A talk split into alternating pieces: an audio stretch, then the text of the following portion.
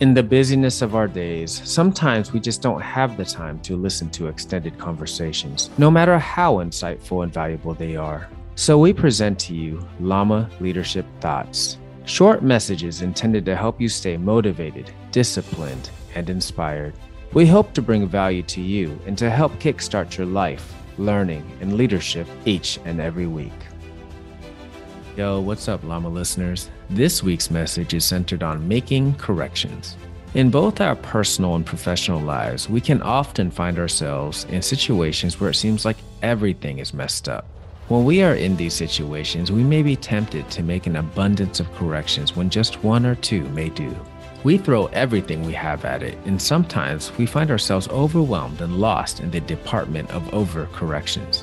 When we do this, it makes it difficult to assess what changes were effective or ineffective and adds to the complexity of our own issues. When you face situations like this, we recommend exercising some patience, writing these issues down, and performing a root cause analysis. This will not only help identify the cause, but also save time and ultimately make it easier to assess the results of your efforts.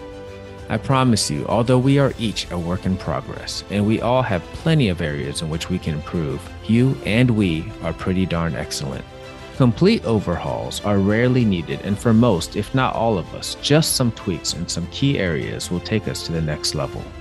This week, we at Llama Leadership ask that you look at the processes in both your personal and professional lives that you have the most influence over and identify areas in which you can just make a couple adjustments to take you and us to the next level. As always, be safe, stay healthy, keep growing, and until next week, Llamas out.